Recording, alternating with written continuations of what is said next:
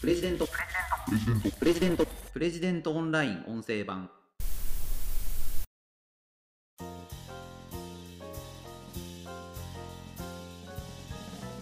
不登校というのはいつか終わりが来るのでしょうか？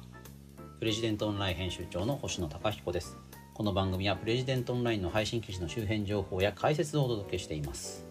今回紹介する記事は学校に行きたくない。子供がそう言い出した時に用意しておきたい就職先の話という記事です。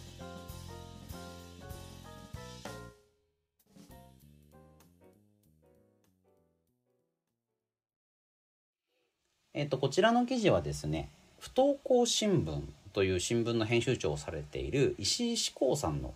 本ですね。学校に行きたくないと子供が言った時親ができること。というポプラ新書の一部を再編集して記事にしているものになります。えーと、記事のリードを読み上げます。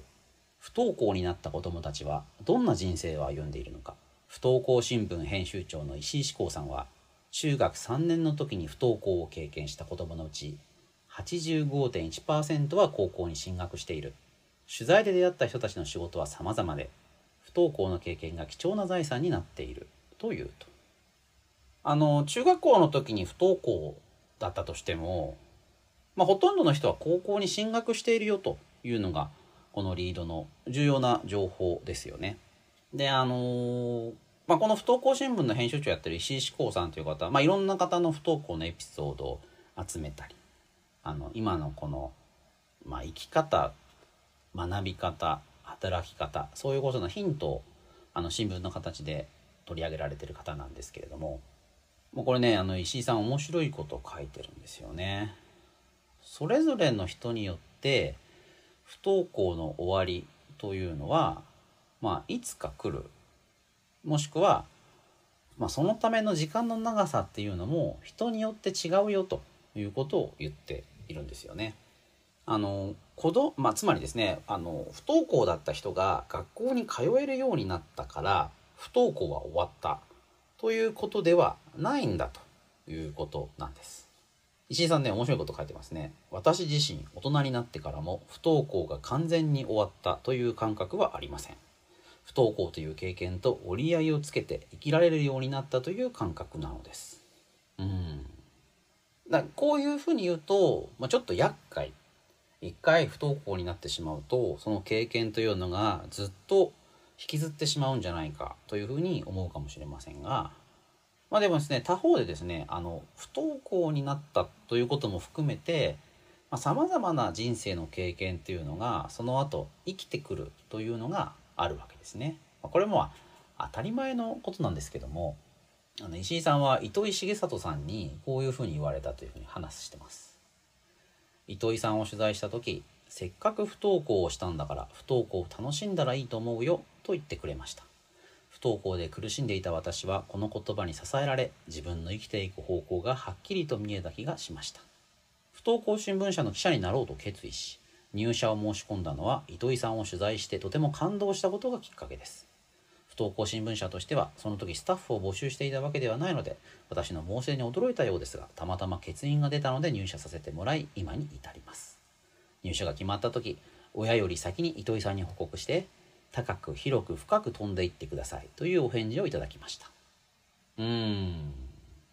石井さんのね不登校の経験っていうのは非常に重いものだったんだと思います。だから不登校新聞社というところに、まあ、就職する、まあ、その時のスタッフになる。という、まあ、決断をされたわけなんですけれども他方であの不登校になったからといってもその後人生は転がっていきますし不登校から20年30年経って大人になった人たちに改めて話を聞いてみると石井さん皆さん普通のおじさんおばさんたちというふうな感想を抱くそうです。不登校だった時はいつでもどこでも帽子を深くかぶって自分の顔をあまり見られないようにしていたそんな人も15年後に会ってみたら普通のおじさんになっていた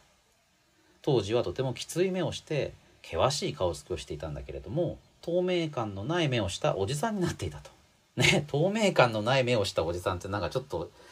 嫌な言い方だような気もしますけどもあのあんなに厳しい顔あのなんかこういろんな人を恨むようなそういう目つき厳しい目つきだったんでしょうね。で昔はずっと帽子をかぶっていたよねと言ったら工場勤務だから今でも帽子をかぶっていることはあるよ。そんなこともあったよね。と本人も忘れていたと。普通の人になってたと。でそういう人が多いんだってことを石井さん長年の取材の経験から感じられているそうなんですよね。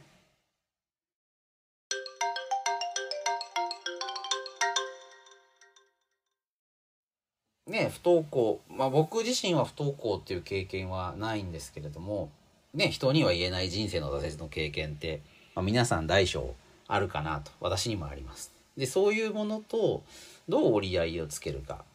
でそれって簡単に折り合いはつかないというかむしろずっと引きずっていくものになるんだと思うんですけれども、まあ、それを、まあ、いい形で引きずっていくっていうことも重要なのかなというふうに思うんですよね。ある時にふと思い出したりもするんだと思うんですがその思い出した時にわーっとなるんじゃなくてああんなこともあったよなっていうふうに、まあ、ある種、まあ、前向きにというか自然な形でそういう事実を受け止められるように、まあ、なるということですね。当時は、まあ、本当に辛くて悲しくてもう全く動けなくなってしまうような経験というのも時間が経つにつれていろんな人と関わるにつれてだんだんこう緩く受け止められるようになってくるんですよね。その時に振り返ってみると、まあ、こういう経験があったよなだから今こういうことができてるんだよな、まあ、そんな風にも思えるようになってくる。まあ、ここで記事の中に出てくるのは高校生になってからほとんど不登校だったという映画監督の押井守さん当時考えていたことが映画作りやその後の作品の原点になったと話されている。もしくは演出家の宮本亞門さん。リリー・フランキーさん。こういった方も引きこもっていた時期があってただその当時考えていたことが今の自分の原型を作っているというふうに語られていると。まあもうねあのこういう事例はマイケルにとまがないと思います。でそういうことを言うのは、まあ、生存者バイアスみたいなことを言いますけれども前向きに活躍している人だから不登校の時代のことは役に立ったんだと語れるんだろうと不登校の経験で潰されてしまってその後何て言うんですかね立ち直れない人もいるんじゃないかっていう人もいるかもしれないですが少なくとも石井さんがご覧になってる限りはそうではないということなんですよね。統計を見たって85%の人の人は高校に進学しているわけですし多くの人は、まあ、その時の経験を踏まえてその後の人生を歩んでいる。不登校になってしまったらもう人生おしまいなんじゃないかっていうふうに、まあ、当事者は悩むことが多いそうなんですけれどもいやそんなことないよと。結構いるし。全然よくあることだし。せっかく不登校をしたんだから不登校を楽しんだらいいんじゃないの、まあ、糸井さんがそういったようにまあ、子供がですねもし学校に行きたくないといった時にもなるほど。じゃあ行かなくていいよと。それぐらいのことを言ってあげることそれがですねあの不登校の当事者に話を聞いてみると、まあ、非常に重要なんじゃないかということが石井さんが書かれていることなんですよね。うん石井さんこの記事の最後にこう書かれてますね。不登校で葛藤しどうやって生きていけばいいのか悩み積み上げてきたものは他者を救うこともできるし自分のことも救ってくれる今はそんな風に思っていま、あ、不登校で葛藤した経験というのがですね自分のことも救うし他人を救うことにもつながるよまあねだから人生無駄なことはないんだなんていうとすごくこうつまらない言い方になっちゃいますけど振り返ってみると本当にそうだということなのかなというふうに思いますよね。あのこの学校に行きたくないと子供が言った時親ができることという本からあの今プレジデントオンラインだと4本記事を出してますあの例えばですね学校に行きたくない泣き叫ぶ我が子に母親が取った神対応の中身とかですね私は家族に迷惑をかけている不登校でガチガチだった娘の心をほぐした親の一言結構ねどの記事も面白いんですよあのまあうちのサイトでご覧いただいてもいいですしもし気になった方は、飯さんの5本もね、目を通していただけると、あの、すごく面白いと思います。おすすめしておきます。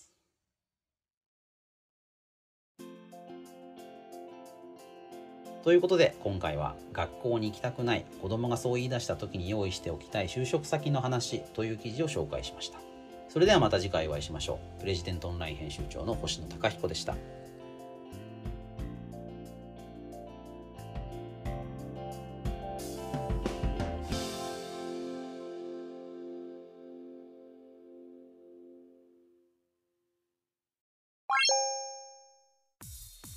日経新聞長官の厳選ニュースを毎朝コンパクトに聞ける「聞く日経」仕事や生活のハック術を編集部が語り下ろす。ライフハッカー日本版。タイニーハックエクスプレス。イノベーションを生み出すヒントが見つかる。浜松町イノベーションカルチャーカフェ。情報スキルキャリアアップ。今より一つ上のステージに行くビジネスニュースが聞き放題。オーディオブック .jp